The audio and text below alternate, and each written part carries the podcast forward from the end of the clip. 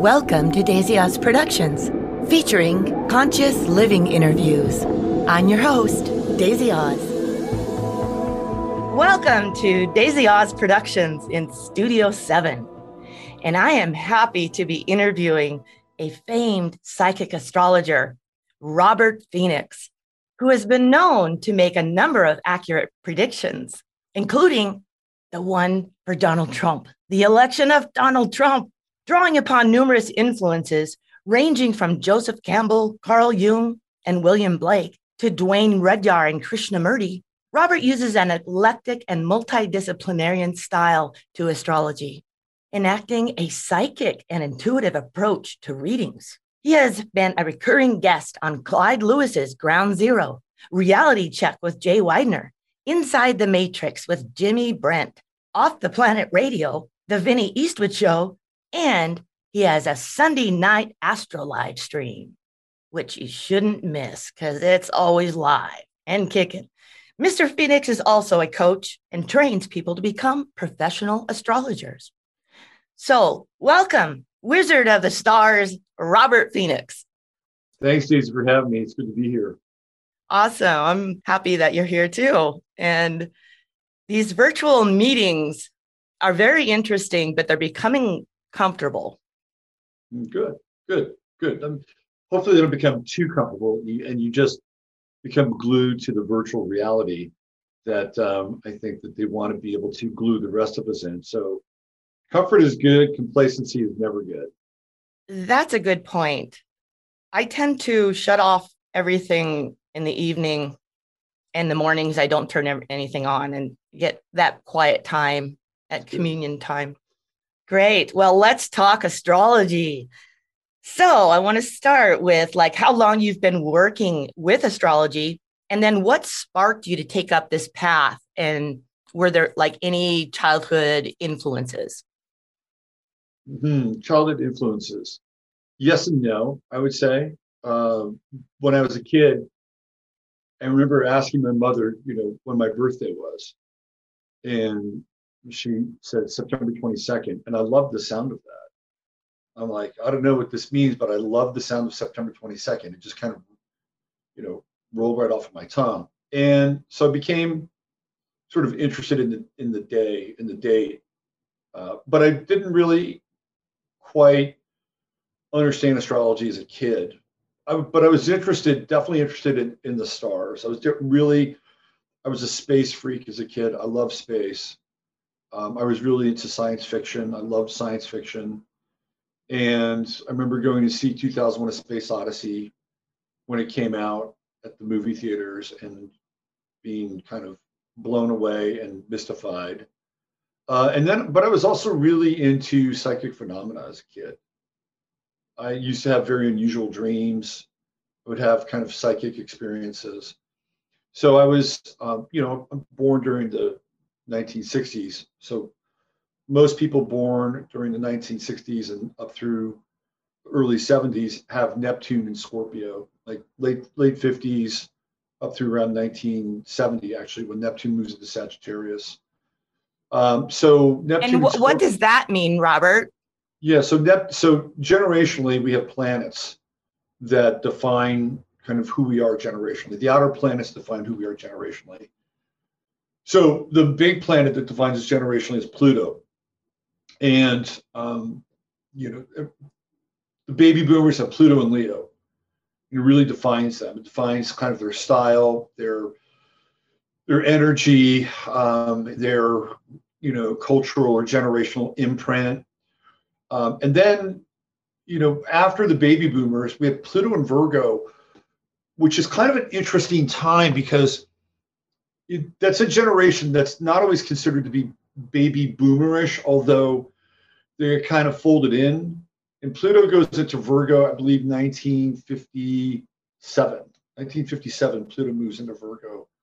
But those people that are born in 1957 are very different than the people born in, say, like 1942, 1943, when Pluto and Leo takes place. And you get, and, and they call it the baby boom because, you know, after 1945, you have all these soldiers that are coming home from the war and they're getting busy. They're they're making babies.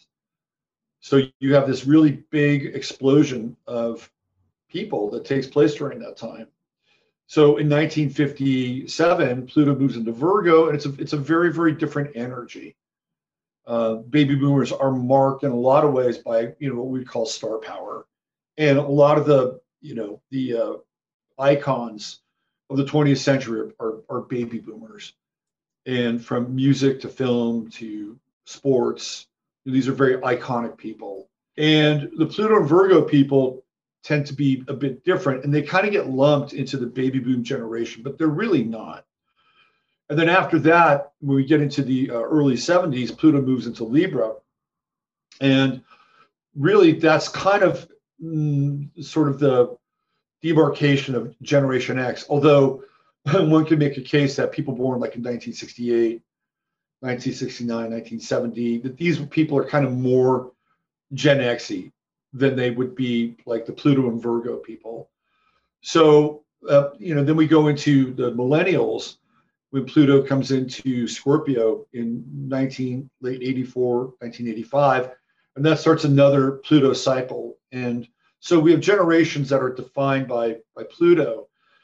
And just as Pluto defines generations, so does Neptune. And Neptune has 15 year cycles. And every 15 years neptune changes signs. So when i was born in 1960 neptune was in the sign of scorpio. So we look at what neptune represents neptune is connected to things like spirituality god um, dissolving social structures and a lot of other things and so every generation is sort of defined in some ways by neptune so my generation uh, is defined by Neptune and things like Scorpio, which is you know interest in things like psychic phenomena, drugs, gothic goth music, things that are dark, um, psychedelic. Young, some some degree in some ways. Kind of a Neptunian, isn't that the word? The meaning, kind of Neptunian, is psychedelic well, feeling. Not really. I mean, so for me, like when I think of Neptune and Scorpio, you know, I think of things for me like, you know, like Fritz Lang and Metropolis, which is really dark and kind of futuristic and dystopic. Um, but it definitely has a mood, right? It's, it has a mood. Um, if you go back to the baby boomers, they have Neptune and Libra, and they're the generation that begins to go through a lot of divorces. You know their parents go through divorces. Um, they go through a lot of divorces.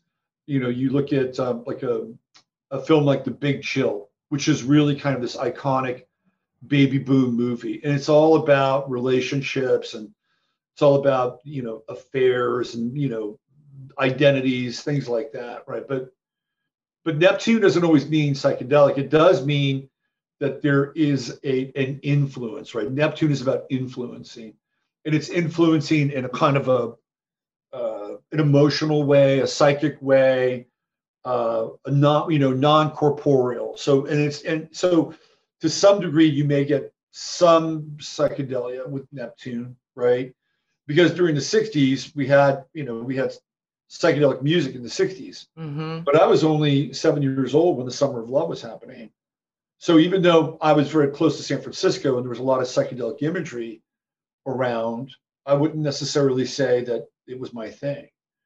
I was much more interested in other things than than that in a lot of ways. That was that was more kind of baby boom, Technicolor, you know, the Monkees, Hard Day's Night, um, you know, things that went along with that. So then you get into the the millennials, not the millennials, but the Gen Xers, and they have Neptune and Sagittarius, which is very, very different. It's much more, in some ways, I would say overtly spiritual in a lot of ways.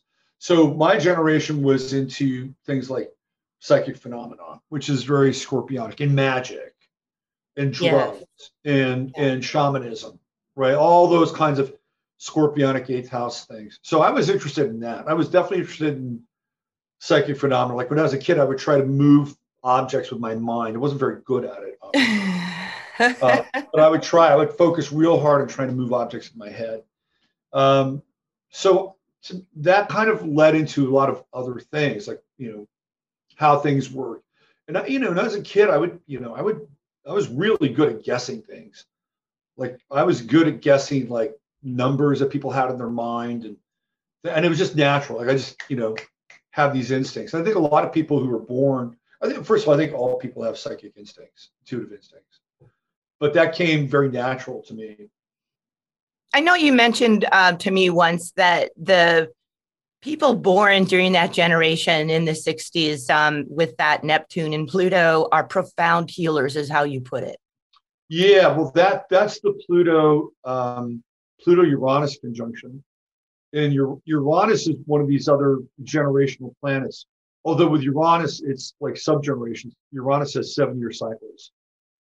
So Uranus went into Virgo Look, it went into Virgo before I was born, but it went retrograde. So I was actually born with Uranus and Leo. Uh, people after me, not long after me, like you know, less than a year after me, were born with Uranus in Virgo. So we have this Uranus Pluto conjunction, which takes place during the 60s. It's actually quite quite special in a lot of ways. So a lot of people that are born late 1961 all the way up to like 1970, when we begin to see these outer planets begin to shift, um, were born during this Pluto Uranus conjunction. And the, the real sort of sweet spot of that conjunction is from 1966 to about 1968. So we're really in that summer of love period. And a lot of people born during that time are actually really profound healers and really, really good at alternative healing. And um, so that, you know, they're coming in. Like, you know, when you think about people that are born. They're coming in on an energy. And the energy obviously is going to be defined by where the planets are. But if you look at the times, you can look at, you know, when people are coming in and what's happening during those times. And, you know, the events, the kind of the, the psychic gestalt, they're all defining sort of who that person can be as they're born into a particular milieu. So during the 60s, that period, you get that Pluto Uranus conjunction in Virgo. Virgo is a sign that's connected with healing and service. And Pluto is deep and profound. And Uranus brings that, that unusual kind of wild card angle. And a lot of people from that period of time have to go through their own healing crisis as well in order for them to tap into those gifts. And there's been a lot of activation happening um, with Neptune opposition, transiting Neptune opposition through Pisces. You know, with Uranus and Pluto and Virgo. So this is a time where a lot of people born during that period are either being forced through a healing crisis, or they're being forced through an employment crisis, or they're being forced through an identity crisis to explore and deepen these attributes that they have. Wow. I can relate to that. So not the only one, huh? No, you're you're you're you're part of a big wave. We're all going through it, right? Yeah. The vortex. So I kind of led you off the path a bit there, but I love listening to your wisdom on the stars and the planets. And how did you get initiated into this field and or get your training, your initial training, Robert?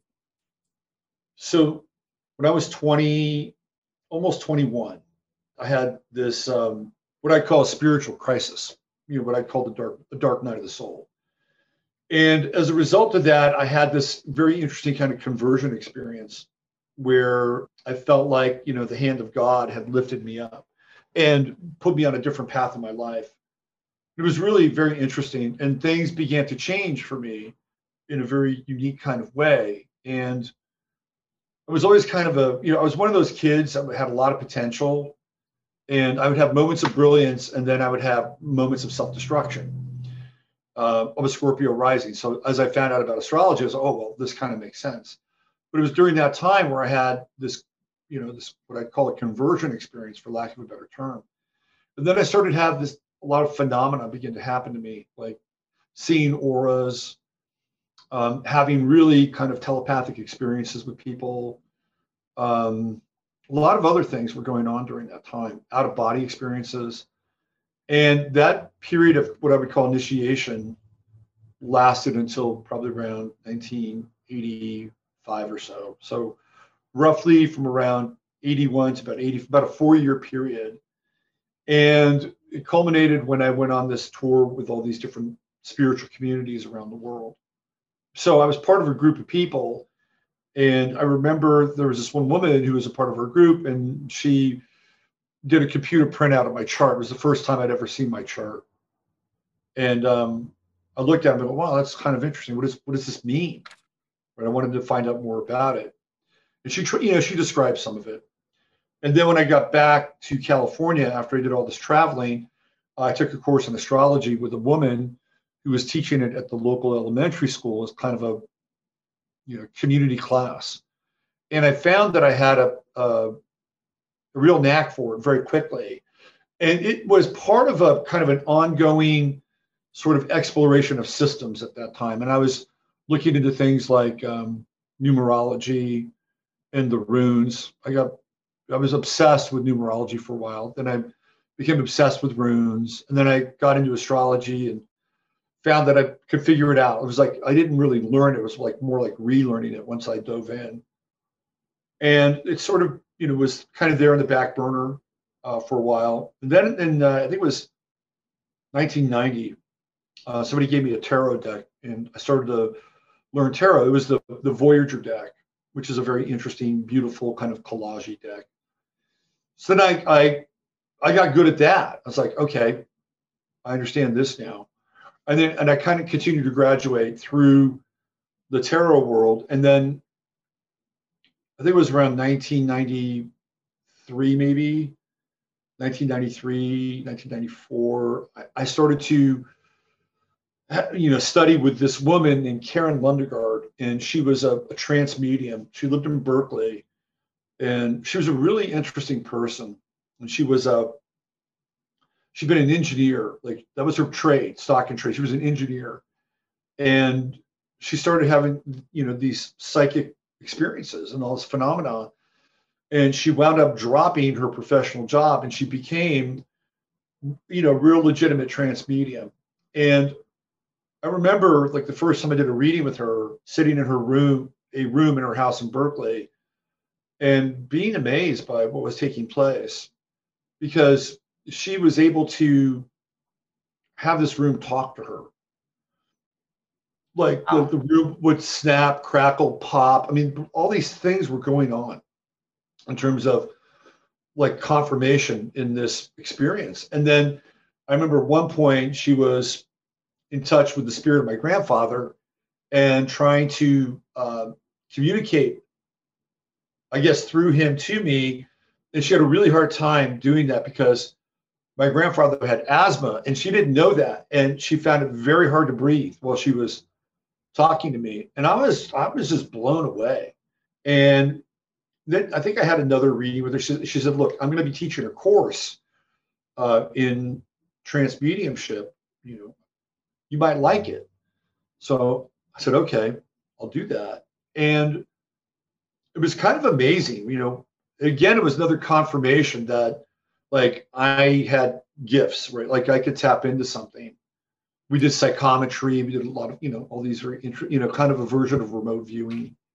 Um, and then I decided to, I don't know how it really started, but I started doing tarot readings for people in my apartment building. I was managing this apartment building in Oakland and people found out that I could, you know, could read tarot cards. And I remember my neighbor downstairs who was um, from Africa, and he would come up and he would trade me like this peanut curry food for readings, peanut curry chicken and rice with really strong tea.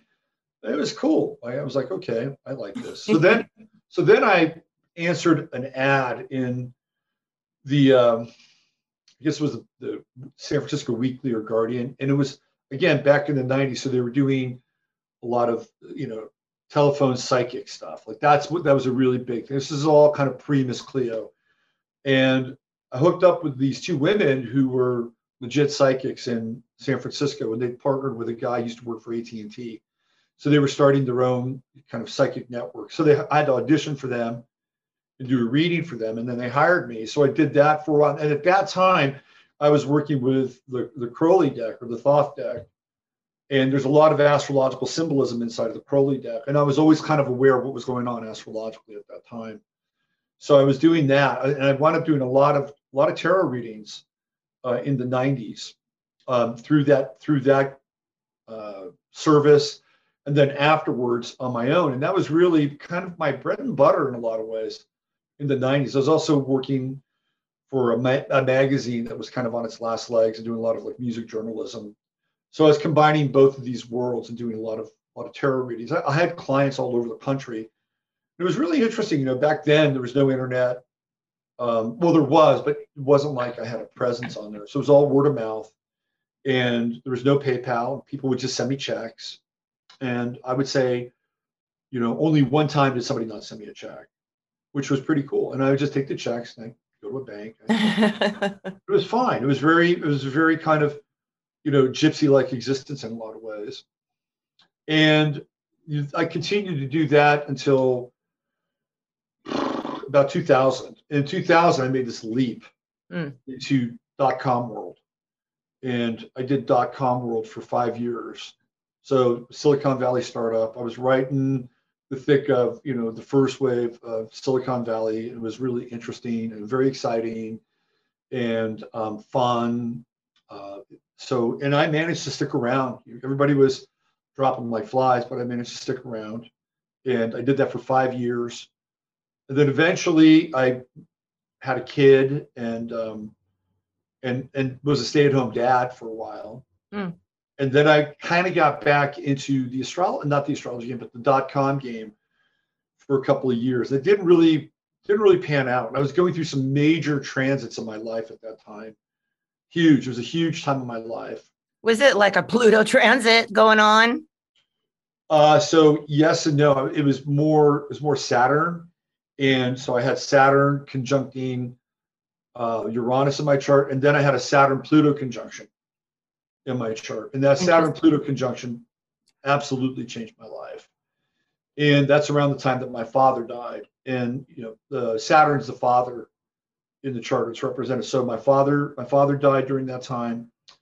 Uh, I was, you, you know, getting a divorce, and then even this weird dot com job that I had ended in, in kind of a very strange way that I could clearly track astrologically.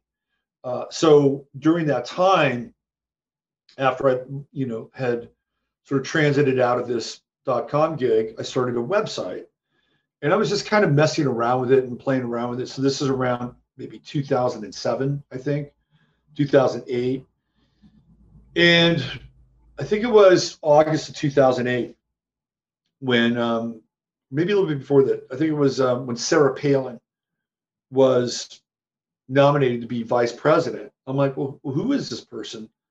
What are they about? And of course, I had astrology in my back pocket, and I'd never done an astrological post. But I thought, let me let me do a post on Sarah Palin's chart.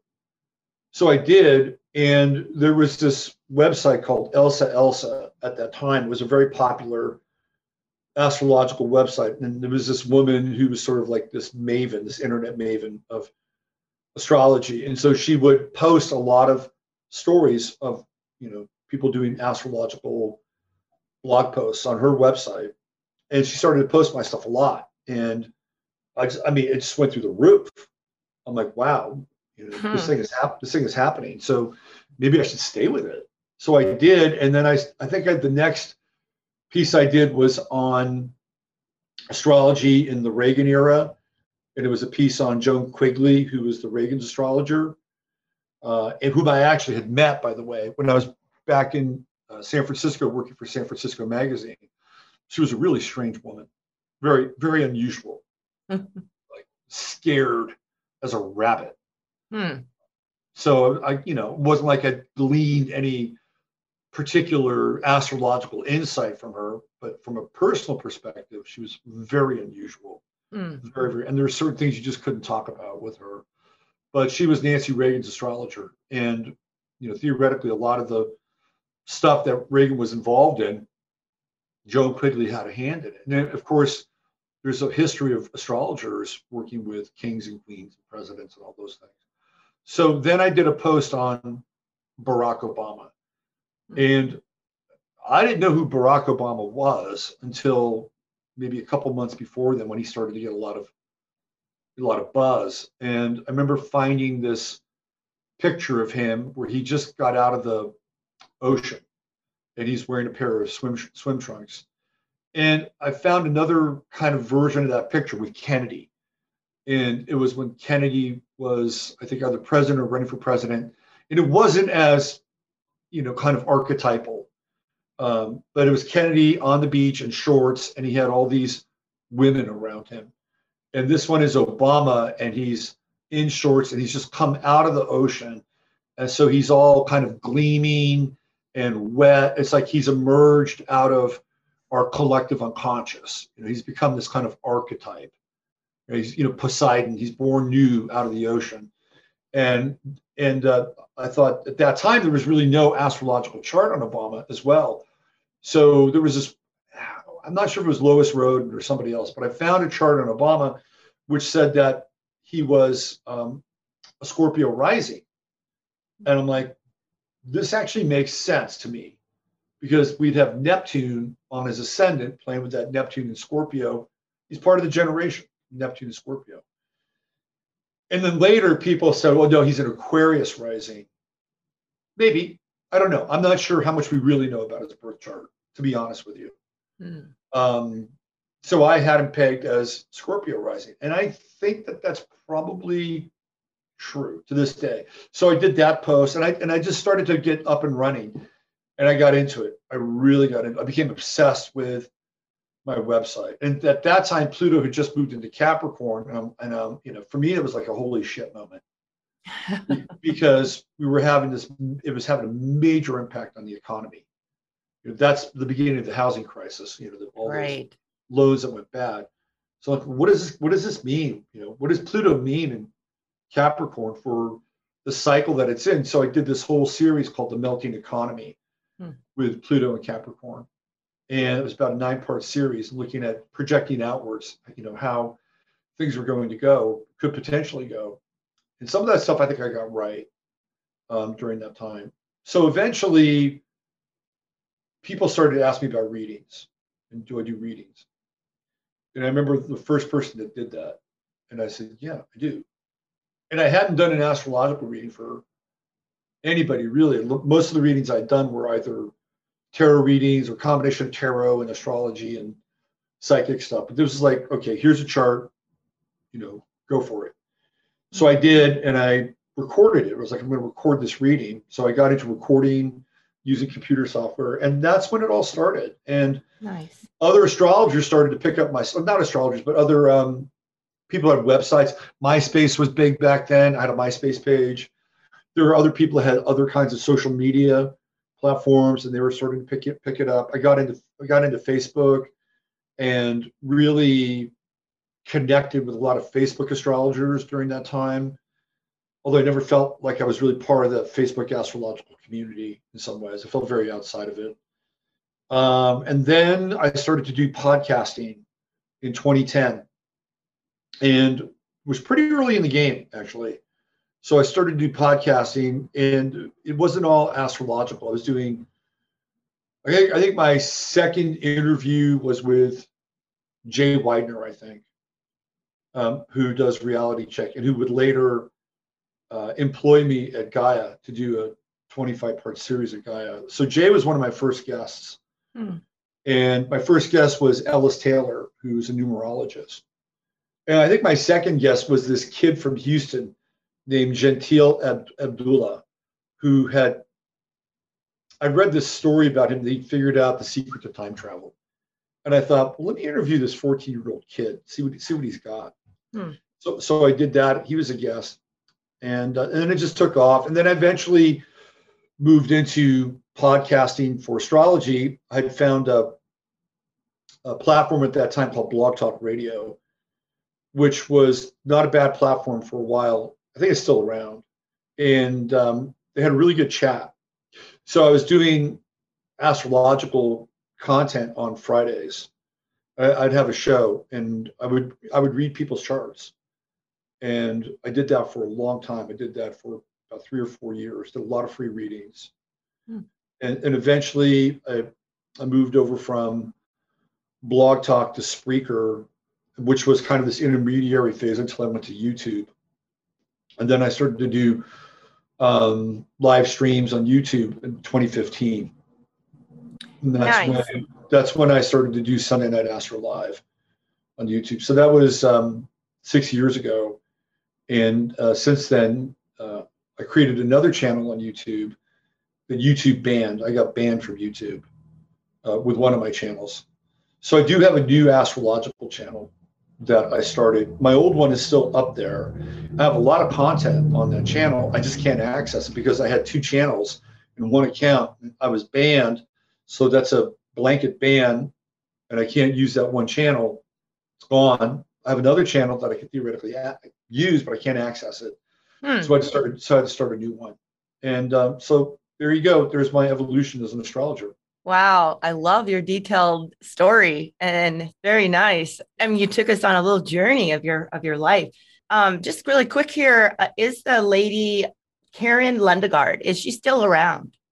That's a really interesting question, and I have a very interesting story to uh, share with Karen or about Karen. I think it might have been around 2011. It was one of these nights. I used to be a real night owl. Like I would stay up till two Aren't stargazers night owls? well, it, it was an outgrowth of when I was a father, like early on, like I was a father. So a lot of my daytime hours were dedicated to my son. So if I wanted to get anything done, it would be after he went to bed, which is around eight o'clock at night. So if you want to put in any considerable work, it'd be like from eight till about you know, one or two in the morning, researching, writing, editing, getting everything together. So it was, you know, one of those late night times. Yeah, I really think it was around like one in the morning. And I was actually on Facebook having a Facebook chat with a woman named Karen, who was quite interesting. And we were talking about, you know, being psychic. And she asked me if I was psychic. And I said, well, I think we, I think we're all psychic. And then I began to talk about my relationship with Karen Lundegaard. So we have these two Karens, right? It's kind of this interesting sync moment. And then after I said goodnight to Karen on Facebook, I decided to look up Karen Lundegaard. So I went online and trying to find out where is she? I'd love to be in touch with her, find out what happened to Karen. I came across this blog post, which was it's called How I Found Out About the Death of My Wife Through a Novel. I'm like, what is this all about? So I clicked on it and I began to read this this blog post, and it was written by this guy, and he he talked about how he it was a story where he woke up one morning and he was talking to his wife and he was thinking about somebody and his wife said, Oh, I was just thinking about that person. No, he was thinking about somebody and she mentioned his name. And he said, Oh, my my ex-wife Karen used to do that all the time. And went about their business for the morning. And then his wife said, Hey, can you drop me at the library? And he said, Okay. So he takes her to the library. Instead of dropping her at the library, he decides to go into the library and normally this is a guy that would probably get like self-help books, human potential, those sort of things. Instead, he goes to where the novels are, and he looks at this book called "How to Save a Fish from Drowning" by Amy Tan, who's a pretty well-known writer, and he checks the book out. And then he goes home and he starts reading the introduction to the book. In, in the introduction of the book, Amy Tan in real life is in New York City, and it's a rainstorm and she ducks in out of the rain under this awning and she looks up and it's the American Psychical Institute. This is true story, by the way. It's not part of the book, true story. So mm-hmm. she decides to go in. She goes in and she meets a psychic there, and the psychic is Karen Lundegaard. And Karen begins to um, do what she does, and she was doing a reading for her, and got Amy Tan in touch with an ancestor.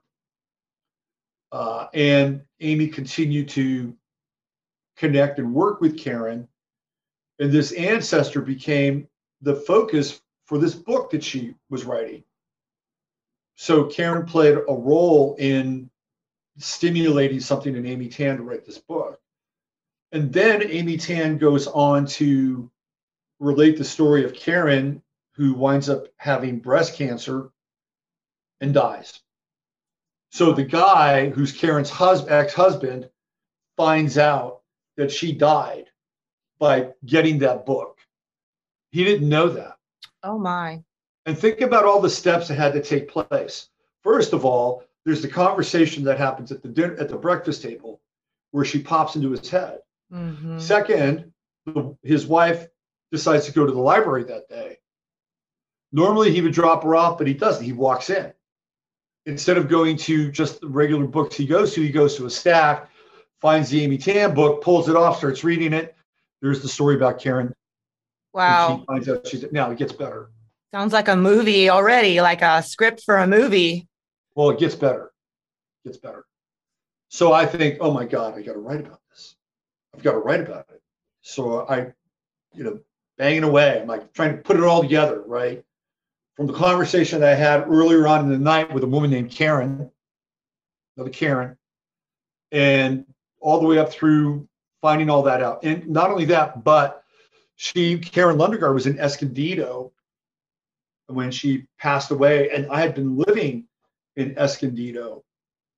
Um, Oh, what year was that? This was in the uh, 2000s, like 2000, I think, was it 2003 to 2005, like two years, two years in Escondido. Um, so I put it all together and I hit publish. Hmm. I got it done, went to bed, got up the next day. I'm going through stuff and I looked at Karen's obituary and I realized that I published that blog post on the anniversary of her death.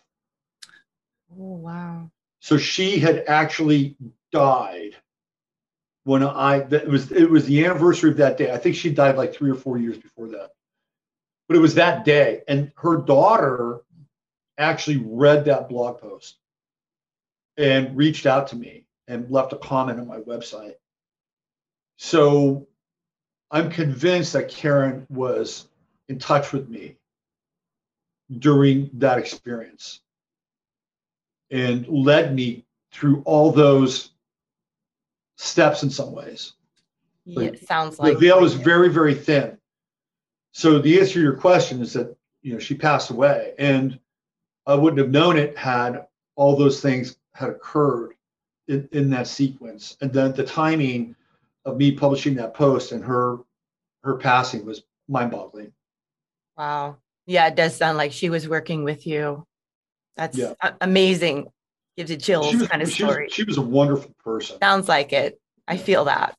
Yeah. Yes. That's amazing. So, getting back to um like what kind of astrology do you practice, Robert? Curious, you're talking about astrology, you give readings. What type of astrology, if there's a name for it?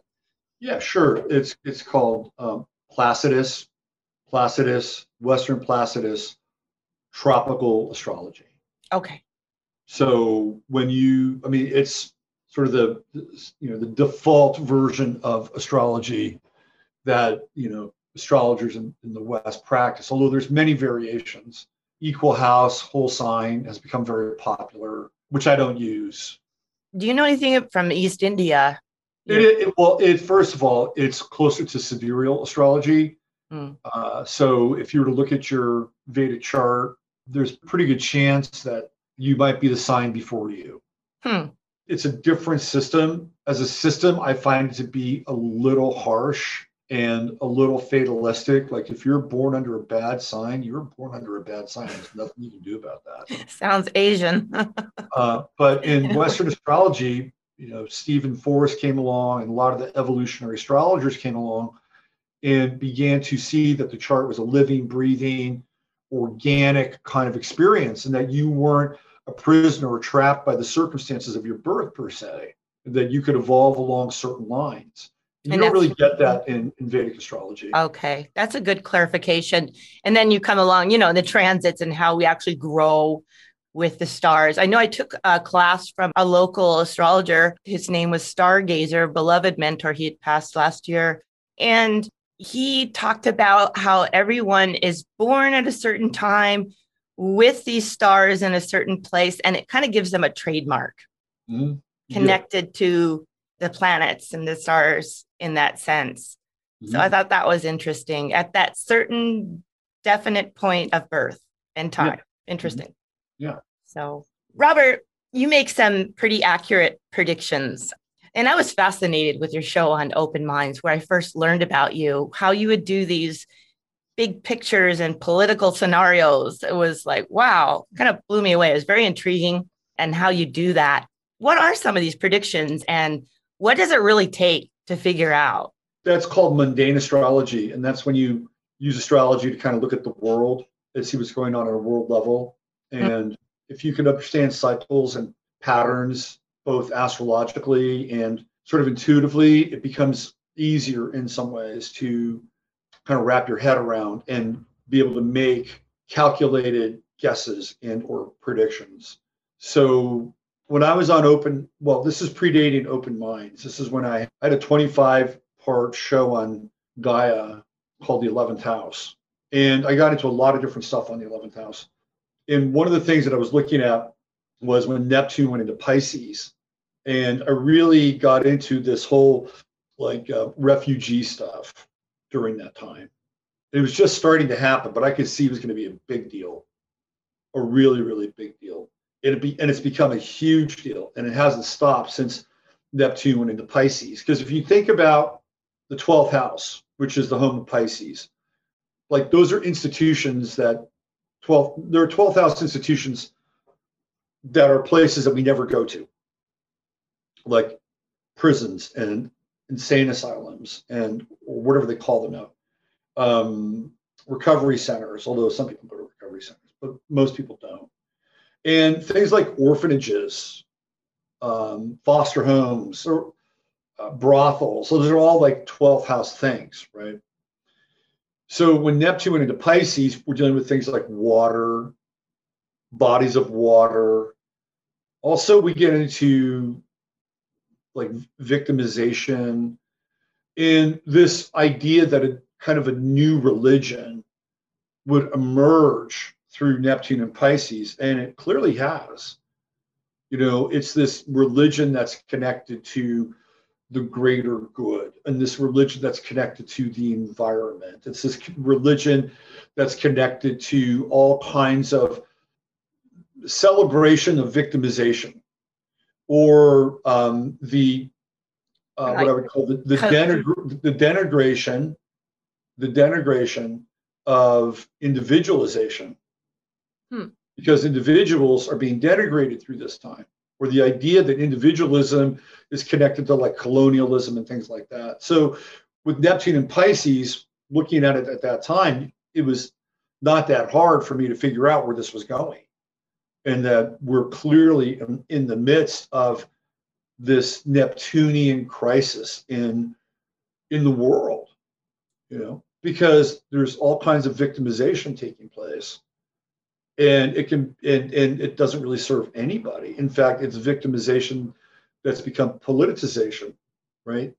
So that's happening. And when you look at the water stuff you know and the piscean it was really interesting because there was this one you know they had these boats that would bring you know the this you know the quote unquote refugees from africa or the or the middle east to Europe. And there was this one boat that was bringing them over again and again and again.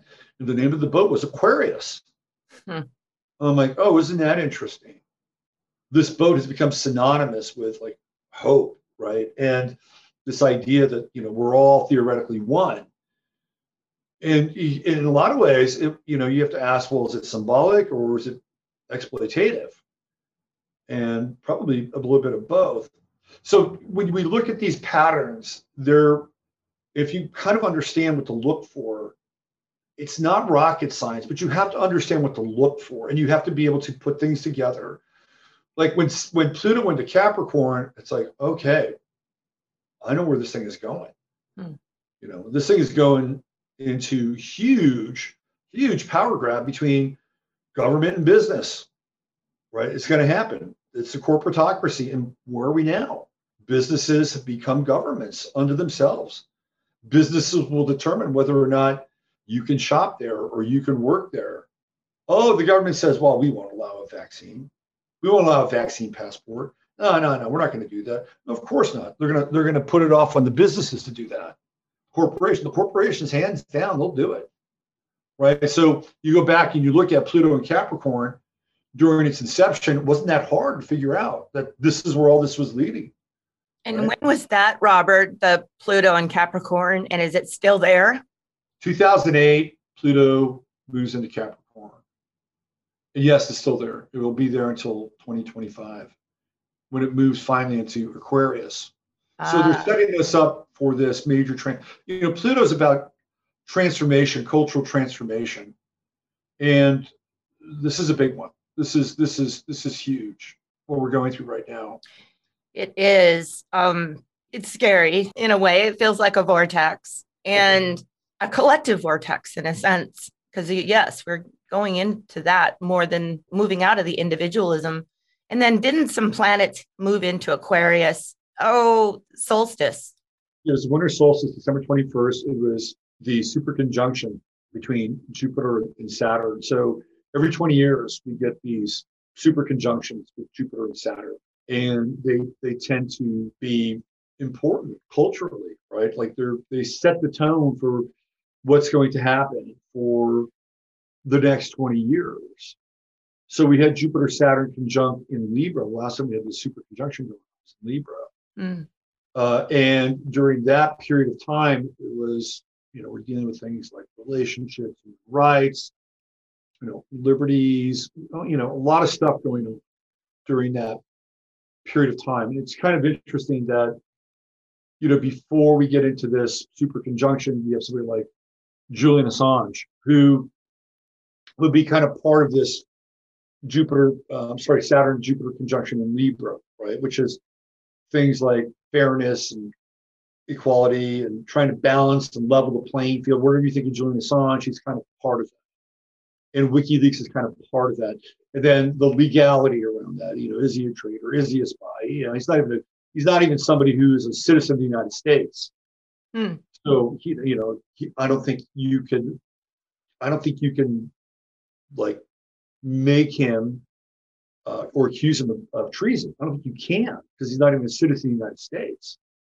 I'm not mistaken, he's a citizen of either the UK or Australia. So you can't even accuse him of that. So, but he's part of that, right? He's part of this sort of balancing things out. Okay, well, we've got tyranny over here. Let's open up WikiLeaks. Let's bring in information from whistleblowers so we can balance out the unchecked kind of power, tyranny, aggression that the military industrial complex is unleashing on the world. So it's a very kind of WikiLeaksy kind of thing. And so just before we go through this super conjunction, Assange gets gets jailed, and now he's you know he's there. So, but he, that's kind of the, the you know what we call the like the zenith or the apotheosis of that. We were going through a lot of that during during that time. Um, so now we're into something else. Now we're into this whole Aquarian thing, which is the next 20 years. Like, what's going to happen? Are we going to be crushed under the weight and gravity and oppression of Saturn and Aquarius and a technocratic one world, one rule for all system? Or will we expand our potential during this time with the compression forcing us to expand our horizons and re reimagine kind of how the world can work or how society can work. Rebuild. Reimagine, or reimagine even what the individual is. Because we become really good at being individuals, but we haven't been really good at forming what I would call healthy groups. So, what we've seen, in my estimation, what we've seen, the people that do have group consciousness or do have kind of this group awareness as individuals i would say they're lesser people and i'm not this is not a slant on these people, but they are not rooted in this idea of being an individual. That's not what they're about. So they're not going to stick their necks out or they're not going to theoretically speak out as an individual. So then what they do is they bond together with other people because their like little sliver of individuality, whatever that is, gets to be combined with another and another and another and another and another. So that now they're this one kind of organelle. And they're a group because in many instances they suck at being individuals. Whereas individuals who are good at being individuals often suck at being in groups because why do I need this group? They're going to tell me what to do. I know what to do. I know how to I know how to run my own life. so that's why like the so-called right or whomever are really not very good at being in groups. Hmm. You've got a, you got a bunch of individuals that are trying to figure out how to work together. Well, we can't. We don't have that. We don't have that that luxury anymore. So we have to figure out how to work together now. Coming so, back into balance, like it sounds like you're talking about the polarities. You know, the extremes of the polarities, but yet we're being called to balance that, bring that back into some kind of harmonization. It sounds like. Right. I mean, so for us to get through this time, and I, when I say us, I'm talking about, you know, people who believe in things like you know freedom of speech, freedom of movement, things that individuals would believe in, and you know, honor and respect. In order for us to get through this time, we're going to have to bond together because these other groups have already figured out how to bond together, and they operate really well in terms of their group identity. They have this thing down, right? They've been working on community organizing since the 1960s. Mm. Now, what they have to do theoretically is they have to learn how to be better individuals to take more personal responsibility for their lives. Instead of pointing it at somebody, say this person or this group is the reason why I'm oppressed. That's where that's where their work has to be. Hmm. Our work on the individual side has to be well, we need to figure out a way to work together because if we don't, these people that have you know learned how to form groups and operate groups and organize groups, we're going to get crushed. We will get crushed. So this is where we're at now. It's a very interesting dynamic in terms of this kind of whole Aquarian sort of um, thing. Do you have anything else about where we're at? Any other influences or planetary alignments or anything that plays in, Robert, right well, now? Well, we're going through a really strong mutable phase. So in astrology, they're called the triplicities. You have cardinal energy, fixed energy, mutable energy. And they'll perform kind of a certain function. So in May and June, the, the mutable energy is through the roof. We're in Gemini, we'll be in Gemini at the end of May. Uh, we have a lot of mutable energy even coming in now, uh, even though we're not in the month of Gemini yet, we're in Taurus. So that so May and June, is, they're going to be big months. We have Mercury retrograde. We've got a blood moon coming up on the 26th. I think reality is up for grabs. And I think whoever can kind of hack reality in a way that's going to be creative outside the box, create different narratives, different timelines, I think it's kind of really in place for the next roughly 45 days. Huh. It's going to be an interest, it's going to be an interesting time. It's going to be messy. I feel that messy. as well. I have a strong feeling, yeah, the May, June right now. And do you feel in some ways that it's kind of an up to you kind of situation for people? What did you say? It's up in the air, up for grabs. Curious about that. So, uh, you know, I, you know, I like a little trickster energy, and uh, there's a lot of trickster energy around this month. And you know, when you play with the trickster energy, you can get bitten by it, but at the same time, you know, you can turn the tables on people or institutions. Mm-hmm. And the so-called right is really good at that. You know, they're really good at creating memes and they're really great at creating funny videos, very kind of trickster-esque. One of the things that during this time that I would encourage is, you know, is your script really your script? Do you have to stay with your script? Maybe you can write a different script. Maybe you can see yourself in a different way. Maybe you can define yourself differently. You know, maybe you can redefine you know your local paradigm differently and there's a lot of different ways you can do that i think this the next 45 days could be a really interesting time where people can take some risks step outside their box a little bit and as long as you're not consciously hurting anyone right as long as you're not consciously hurting anyone or doing any harm, you can definitely, I think, bend reality a little bit. So and, it's a good time to try new things, try something new. Yeah, well, I would say just, you know, look at your canned responses. Like when something comes up, is there a different way that you can respond to it? Or is there a different kind of approach you can have with the world or people in your life? Those are the things that I would encourage. Because if you can do that, if you can find that and you can insert yourself in that way, then things get interesting. Because I feel like we're in this time where things are really flexy. And when we move into like July, you know, we get into July, we get Mars coming in, into Leo, and a lot of fixed energy comes into play, which I think could be really tricky. Mm. Hard, hard, hard squares Mars, hard square with Mars to Uranus, hard square with Mars to Saturn, you know, Mars and Leo, people that are going to be feel entitled, act out. Before we get into that, there's some space to change some things up and to, you know, try to find a more creative response to your everyday situation, your environment, your work, your how you interact with people. And don't be afraid to take a few risks. Right? We're all we're all so kind of risk averse in some ways. And I know you took a risk. I mean, you took a risk to do this show and to this. put yourself out there and change your life. And I applaud that. Thank you. And I and the mobile journey going out into nowhere. Anybody wants to take a risk, get a camper and a van and, and just go somewhere and don't even know mm-hmm. where you're going. Yeah, there you go. Right there. yeah, I think we all are being called in a sense and challenged to change and look at things differently, have a different perspective, maybe a higher perspective in a sense, or coming into because that's who we are. Like you said, we're all psychic. Many of us are coming into opening those abilities. I think there's a great push from, if you want to call universe or from ourself to grow basically and become better beings. Yeah, I would agree with that. Well, I hope that the story of the rebuilding is going to play out. That's my hope. And this time of flux right now is almost like it determines the next steps. Like you almost can't know until we experience this, what I call a vortex. Anyway, mm-hmm. Robert, oh, any other thoughts on that?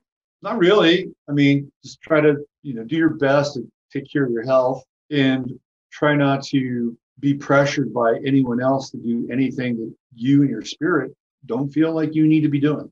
Do you have any final thoughts, Robert? You were born here to be here at this time, and uh, you have a, a mission and a purpose to fulfill. And there is a force far greater than you that wants to help you achieve and accomplish that mission to the fullest extent that you can, perhaps even more than you know or understand. And you know, invite that into your life. And I'm a big believer in what we would call God. It's a term that's, I think, too small. And that's really where we're connected up to the infinite. And it has absolutely everybody's best interest at heart and wants us to evolve to the absolute best kind of example and portal for that experience that we can be. So you're here, you're here, let it come through. Yes, we are.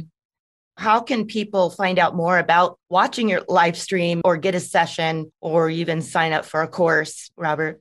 So I have two websites. One is robertphoenix.com. That's my astrology website. And 15 minutes of OV flame.com. Mm-hmm. And it's every day at 9 mm-hmm. oh. Except for Friday. Friday, I have a, an interview show that I do at 12 noon. Okay. Uh, and then Sunday night, I do Sunday Night Astro Live. So, what time is your Sunday Night Live Astro stream? 8 p.m. Central. 8 p.m. Central. Well, Robert, it's been a pleasure interviewing you and thank you, Star Wizard. Star Wizard. That's right. your, I'm calling you Star Wizard. I hope you don't mind. I thought you already had a Star Wizard. Like that was your Stargazer. Oh, Stargazer. Okay, okay, so he's Stargazer and I'm Star Wizard. You're Star okay. Wizard. Like I said, he passed one of the most beloved mentors I've had and astrologer as well, very much into the psychic astrology, just like you. Cool. Well, good. Yes. I'm glad I'm glad to be Star Wizard. Okay. good. And thank you, Robert. And I'll see you on the live stream. Okay, Daisy, you know where to find me now. I do. Finally. Oh, yeah, Daisy and her turtle tech skills.